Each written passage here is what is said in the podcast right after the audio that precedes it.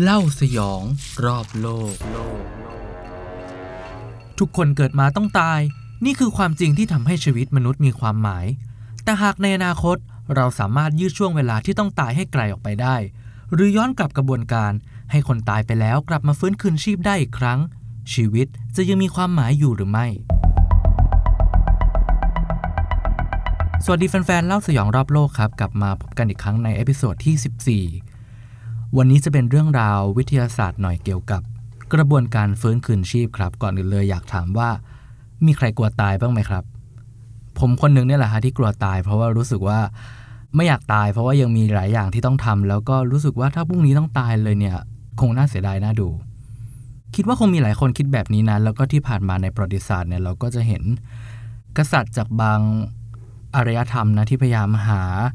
ยาอายุวัฒนะหรือว่าหาหนทางให้ตัวเองเป็นอมตะ ก็คิดว่าลึกๆ แล้วเนี่ยมนุษย์หลายคนก็น่าจะมีความรู้สึกกลัวตายอยู่ในจิตใจ วันนี้เราจะมาพูดเรื่องเกี่ยวกับ cryonic ครับหรือว่ากระบวนการแช่แข็งเพื่อเกิดใหม่ cryonic เนี่ยไม่เหมือนกับคำว่า cryogenic นะ ก่อนอื่นเลยต้องบอกว่า cryogenic เนี่ยหมายถึงการแช่แข็งด้วยสารเคมีทางวิทยาศาสตร์ อย่างเช่นใช้ในอุตสาหกรรมอาหาร หรือว่าการแช่เซลล์ต่างๆ แช่ embryoแช่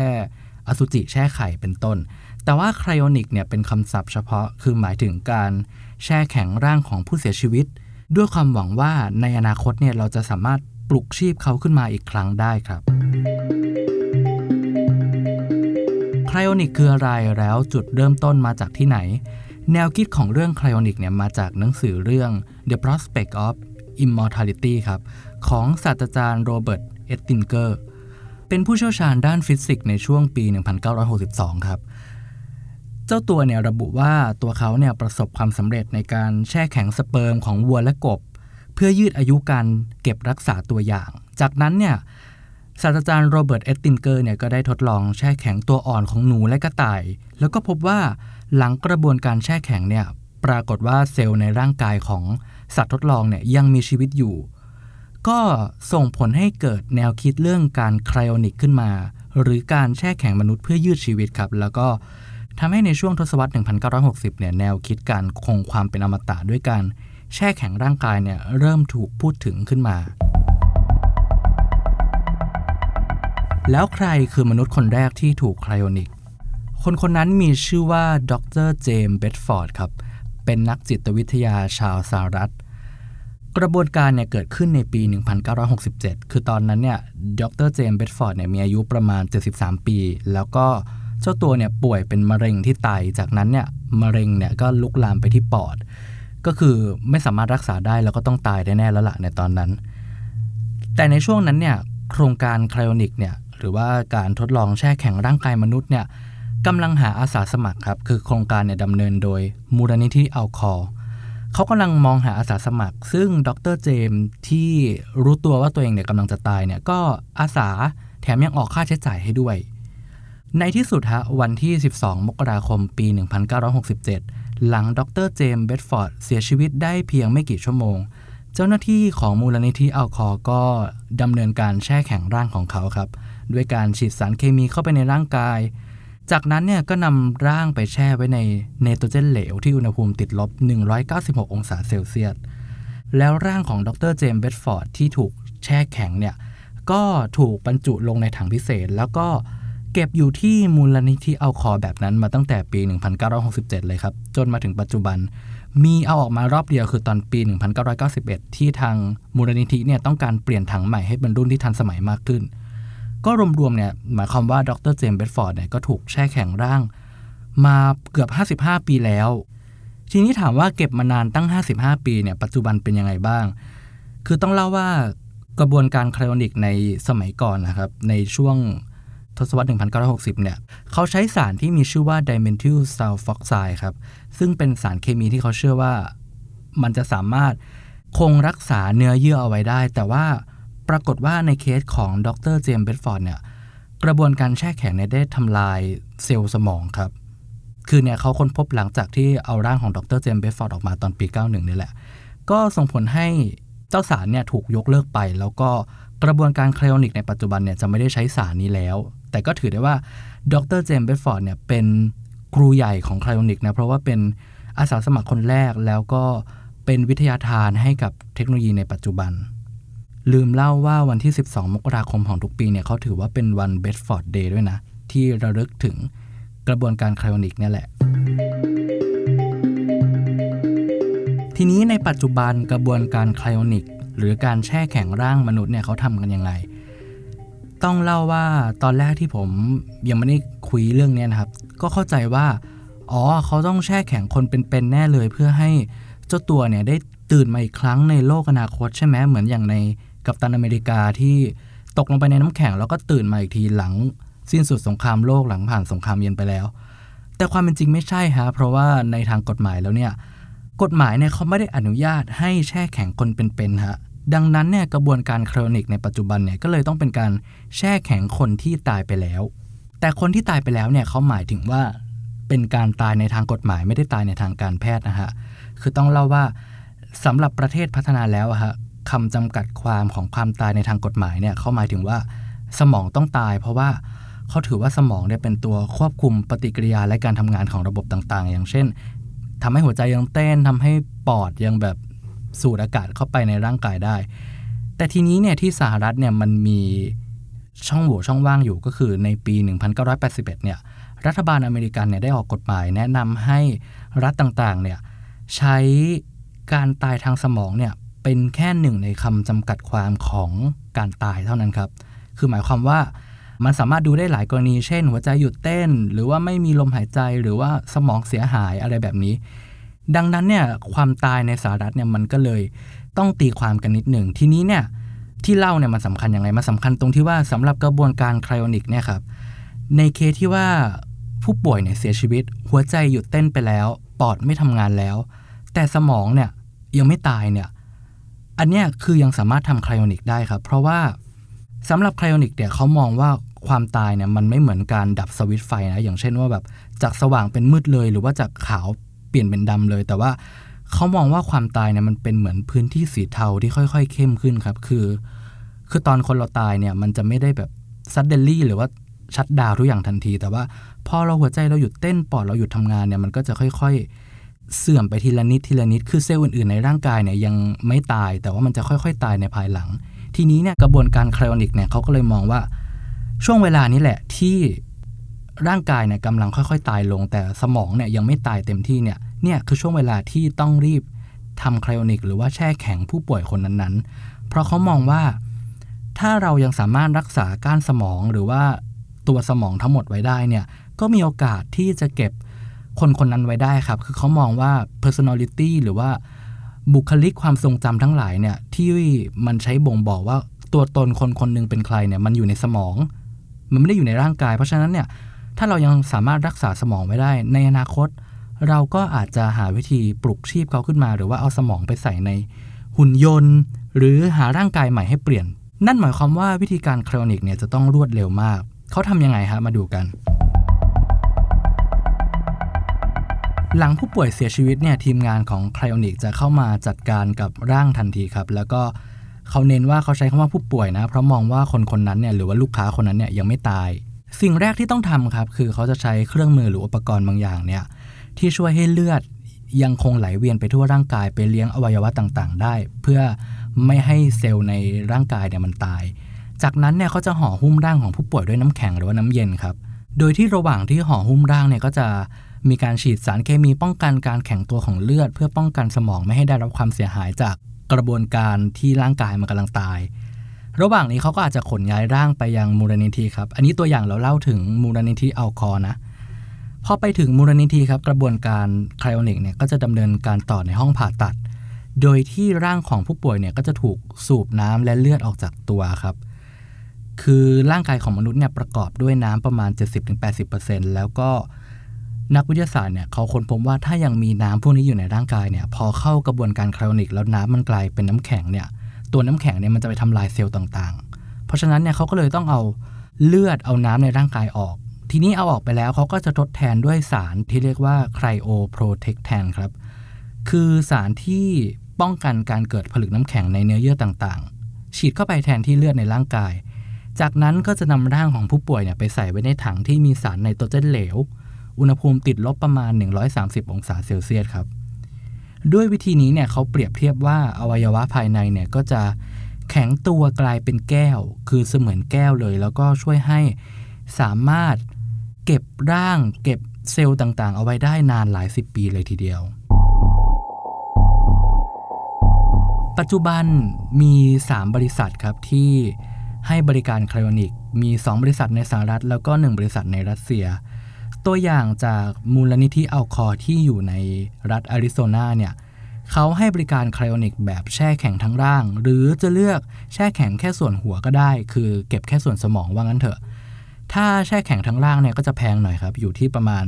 200,000ดอลลาร์สหรัฐหรือประมาณ6ล้าน5แสนบาท แต่ถ้าเราต้องการแช่แค่หัวของเราเนี่ยก็จะถูกกว่า แล้วก็ใช้เวลาน้อยกว่าด้วย เขาบอกว่าใช้แค่ครึ่งชั่วโมงเท่านั้น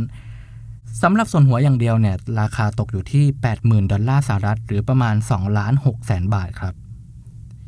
ถ้าเราเข้าไปที่มูลนิธิอัลคอเราจะเจออะไร ก็จะมีบรรยากาศคล้ายๆ กับโรงพยาบาลปนกับสุสานอะคือมันจะมีห้องผ่าตัดมีห้องทางการแพทย์ แต่ส่วนที่เขาเก็บร่างคนไว้เนี่ยมันจะเป็นถังถังเหล็กครับคือมันเป็นถังเหล็กสีเงินเงินหลายๆถัง ตัวถังก็จะสูงหลายเมตรทีเดียวเขาเล่าว่า1ถังเนี่ยเขาก็จะใช้เก็บ ร่างคนประมาณ 4 คน รวมถึงส่วนหัวอีกประมาณ 5 หัว คาดกันว่าปัจจุบันเนี่ยมีลูกค้าที่เข้าใช้บริการคลนิกเนี่ยประมาณ 250 คนครับ กับมูลนิธิอัลคอเนี่ยแหละ แล้วก็หนึ่งในนั้นเนี่ยเป็นเด็กหญิงชาวไทยด้วยนะครับ เธอมีชื่อว่าน้องไอครับ คือเรื่องนี้เนี่ยเป็นสารคดีใน Netflix ด้วยนะ ชื่อว่า Hope Frozen แนะนำให้คุณผู้ฟังลองไปดูกัน เพราะว่า ซึ้งแล้วก็ทำออกมาดีมาก คือเขาเล่าเรื่องของครอบครัวชาวไทยครอบครัวหนึ่งที่เชื่อในวิทยาศาสตร์ แล้วก็หลังจากที่เขาค้นพบว่าลูกสาวเนี่ยกำลังจะเสียชีวิตด้วยโรคมะเร็ง เป็นมะเร็งสมองแบบหายากมากๆเลย คือไม่มีใครรอดเนี่ย แล้วลูกสาวเนี่ยอายุแค่สองขวบเท่านั้น ผู้เป็นพ่อเนี่ยก็เลยตัดสินใจทำไคลอนิกส่วนหัวของลูกสาวครับ คือ ในสารคดีเนี่ยเขาก็จะเล่าว่ามันมีเหตุผลที่เขาต้องตัดสินใจทำแบบนั้น เพราะเขามองว่า ลูกเขาเนี่ยเกิดมาเนี่ยเพิ่งจะสองขวบอะแล้วยังไม่มีโอกาสได้ใช้ชีวิตเลยอะในขณะที่ต้องมาเสียชีวิตจากโรคมะเร็งที่ไม่มีทางรักษาได้ แต่คือผู้เป็นพ่อเขาเชื่อว่าในอนาคตเนี่ยไม่แน่ว่าการแพทย์เนี่ยอาจจะพัฒนากว่านี้ แล้วก็อาจจะสามารถรักษาโรคมะเร็งของลูกสาวได้ เขาก็เลยตัดสินใจเก็บส่วนหัวของลูกไว้ครับ เพราะเขาเชื่อว่าเทคโนโลยีที่มันจำกัด เทคโนโลยีทางวิทยาศาสตร์ที่มันสุดทางแล้วในปัจจุบันเนี่ยในอนาคตเนี่ยมนุษย์ต้องทำได้มากกว่านี้ คือมันมันอยู่ด้วยความหวังล้วนๆเลยอะแล้วก็พอเรื่องราวนี้ถูกเผยแพร่ออกไปเนี่ยก็เผชิญกับเสียงวิจารณ์ค่อนข้างมากนะ เพราะว่าในสังคมของชาวพุทธเนี่ยเราจะเชื่อเรื่องวิญญาณใช่ไหมเราคือบางคนเขาก็จะมองว่าทำไมครอบครัวนี้ถึงไม่ปล่อยให้น้องไปสบายทำไมยังไปกักเก็บร่างของเขาไว้อะไรแบบนี้เป็นต้น แต่ว่าแนะนำให้ลองดูกันครับ ชื่อ Hope Frozen ใน Netflix ทีนี้ถามว่าแล้วมันมีความเป็นไปได้แค่ไหนล่ะ ที่กระบวนการ cryonic เนี่ยมันจะสามารถปลุกเราขึ้นมาได้จริง ๆ ในอนาคต คือต้องเล่าว่าความท้าทายของ cryonic เนี่ยมันไม่ใช่แค่ปลุกชีพนะฮะ คือเราคิดภาพว่าสมมติเราแช่ร่างเอาไว้หลายสิบปีเราต้อง คือเราต้องละลายน้ำแข็งที่แช่ร่าง โดยที่เราไม่มีทางรู้ได้เลยว่า อวัยวะต่างๆ มันจะกลับมาทำงานได้สมบูรณ์ไหมเซลล์ต่างๆ มันจะยังมีชีวิตอยู่หรือเปล่า เท่านั้นยังไม่พอฮะอย่างในเคสของกรณีน้องไอที่เล่าไปที่เธอป่วยเป็นโรคมะเร็งเนี่ย นั่นหมายความว่าถ้านักวิทยาศาสตร์เนี่ยสามารถปลุกชีพคนที่เข้ารับบริการคลินิกได้ขึ้นมาจริง ๆ เนี่ย ก็ต้องมาหาวิธีรักษาโรคนั้นๆอีกนะ คือมันเป็นความท้าทาย2ต่อเลยอะที่ทำให้กระบวนการ cryonic เนี่ยถูกมองว่ามีความเป็นไปได้น้อยมากๆ ทีนี้นักวิทยาศาสตร์เขาว่ายังไงกับ cryonic ครับ มีความเห็นจากศาสตราจารย์แชนนอนเทสเซอร์ ที่เป็นนัก cryobiologist จากมหาวิทยาลัยฮาร์วาร์ดเขาก็มองว่าด้วยวิทยาการวิทยาศาสตร์ในปัจจุบันเนี่ยมันแทบเป็นไปไม่ได้เลยที่เราจะละลายอวัยวะ หรือว่ามนุษย์ที่แช่แข็งแล้วคาดหวังว่าเนื้อเยื่อและเซลล์ต่างๆเนี่ยจะกลับมาทำงานเหมือนเดิม คือเขามองว่าเทคโนโลยีในปัจจุบันเนี่ยมันยังทำไม่ได้ แล้วก็ถ้าเราทำแบบนั้นไปเนี่ยสุดท้ายแล้วเนี่ยเซลล์ก็จะเสียหายอย่างแน่นอน เขายกตัวอย่างว่าสัตว์บางชนิดเนี่ยอย่างเช่นกบหรือว่า สัตว์ไร้อยคลานเนี่ยมันแน่นอนว่ามันจำศีลแล้วมันสามารถรอดพ้นจากการถูกแช่แข็งในฤดูหนาวได้ แต่ว่ามันเป็นวิวัฒนาการทางร่างกายที่ใช้เวลาหลายล้านปีถึงพัฒนาเป็นแบบนั้นครับ แต่ว่ามนุษย์ไม่ใช่ อันนี้คือความเห็นของนักวิทยาศาสตร์นะ หรือในแง่ของกระบวนการละลายเนี่ยก็มีความท้าทายนะว่า จะทำยังไงให้มันเกิดขึ้นรวดเร็วมากพอที่เซลล์จะไม่เสียหาย เพราะว่าในขณะที่เราย้ายอวัยวะหรือว่าร่างมนุษย์ออกมาเนี่ยจาก ที่มันถูกแช่แข็งเนี่ยพออุณหภูมิมันเริ่มเพิ่มขึ้นเนี่ยเซลล์มันจะเสียหายไปทีละนิดทีละนิดครับทีเนี้ยความท้าทายก็คือแล้วเราจะป้องกันมันยังไงล่ะ เหล่านี้ฮะมันก็เลยทำให้มีเสียงวิจารณ์ว่าไอ้ไคลโอนิกที่เป็นธุรกิจในปัจจุบันแล้วก็ราคาแพงแสนแพงเนี่ยสุดท้ายแล้วเนี่ยมันหากินกับความหวังของผู้คนหรือเปล่า เพราะว่าไม่มีอะไรการันตีได้เลยว่าลูกค้าที่เข้าใช้บริการเนี่ยจะสามารถฟื้นคืนชีพกลับมาได้จริง ๆ หรือว่ากระบวนการแช่แข็งเนี่ยมันจะ อยู่รอดปลอดภัยไปอีกหลายสิบปีในอนาคต แต่อย่างไรก็ตามเนี่ยทางมูลนิธิ Alcor เนี่ยเขาก็ยกตัวอย่างว่า cryonic เนี่ยมันเหมือนการซื้อประกันชีวิต ก็คือคุณไม่จำเป็นต้องมีก็ได้ แต่ว่าถ้าคุณอยากมีหลักประกันบางอย่างในอนาคตก็สนใจก็ทำดูได้